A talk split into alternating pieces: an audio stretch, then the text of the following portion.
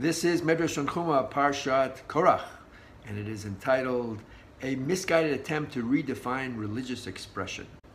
Now, the Medrash starts out with a very far out uh, Medrash, in which um, far out, I mean, it takes place on another planet. It takes place on a certain level in the heavens where the sun and the moon were hiding in protest. They refused to, to do their usual rotation they saw a threat to Moshe from Korach and his rebellion, and they said to God, until you intervene, we're not going to go on our usual rotation. So God said to them, you know, it's very nice that you care so much about Moshe's feelings, and that's great, but I would have I would have expected you to have the same reaction to the fact that for many many years millions of people have been worshiping the sun and the moon and this is a, a travesty because they are, you know, not recognizing that God actually created the sun and the moon. Instead, they're they're bypassing God and worshiping the sun and the moon. This is a real travesty. This is something I would have expected you to get upset about and perhaps go on strike about. You know, as far as Moshe, that's wonderful. I got it covered. You know, the earth from from already the days of creation. There's already the earth waiting to swallow up those who are rebelling against uh, against Moshe. That's taken care of. But I think there's a little bit of hypocrisy in what you've chosen to go on strike about. And when the sun and the moon heard this, they were so ashamed that they further refused to move from their location because they were embarrassed. And, it, and the Medrash says, until this day, God has to throw arrows at them to get them every day to go on their rotation. So, of course, what does this have to do with Korach and his rebellion? Very simple. The uh, what God said about the you know misguided uh, work stoppage and misguided values. This is really what the story of Korach is all about. Misguided values. They were the sun and moon were seeing the small picture of Moshe, Moshe and this rebellion, but not the big picture of, of God and idolatry. Same thing with Korach.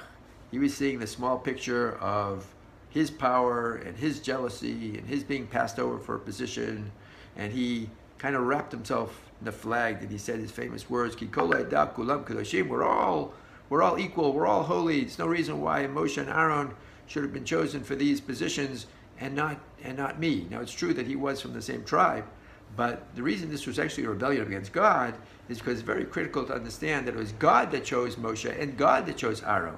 Not that Moshe and Aaron usurped this power. So his pretending to, you know, to say this is about democracy, it's really a rebellion against God because it was God's choice. And there's another famous medrash which you may have heard of, and that is that Korach said to Moshe, let me ask you two the- theological questions. Let's say you had a garment that was all made out of that blue dye that we are supposed to use uh, in, on one string in the corner of the tzitzit, the tcheles. But the whole garment was made out of this tcheles. Would you still have to put on that string?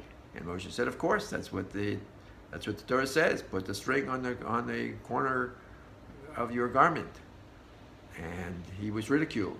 And then uh, he asked the second question, what if you had a whole room full of Sifrei Torah? Do you still have to put a mezuzah on the door?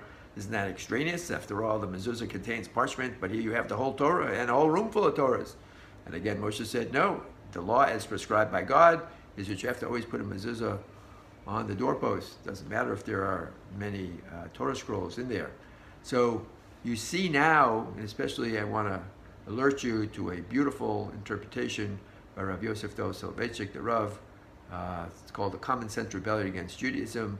You'll see it's, a, it's, a, it's an audio file, and uh, maybe it's also written up in different places if you Google it.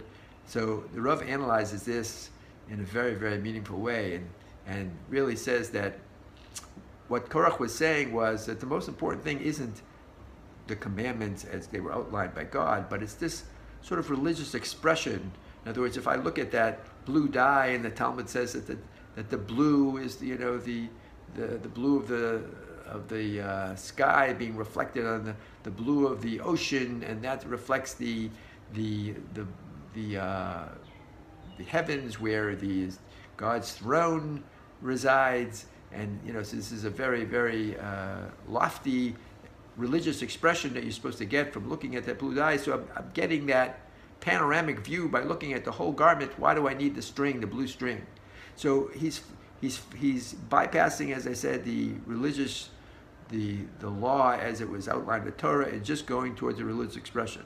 So that is, of course, a very dangerous thing because it means you can't have a uniform religion because no two people experience uh, things spiritually the same way. You know, for some person, maybe they'll want to go to the synagogue and uh, want to look at inspiring views, inspiring arch- inspiring architecture, inspiring music, inspiring videos, whatever the case may be. Everybody has a different idea of what inspires them, and that is not. You cannot have a religion that way. It has to be uniformity. And so, if you're starting to go to religious, almost artistic expression instead of religious expression, it's a very slippery slope and very dangerous.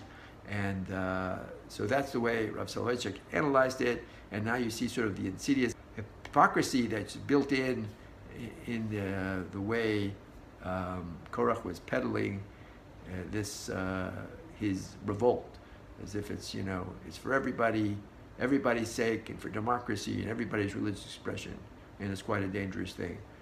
So I want to wish you all a great Shabbat.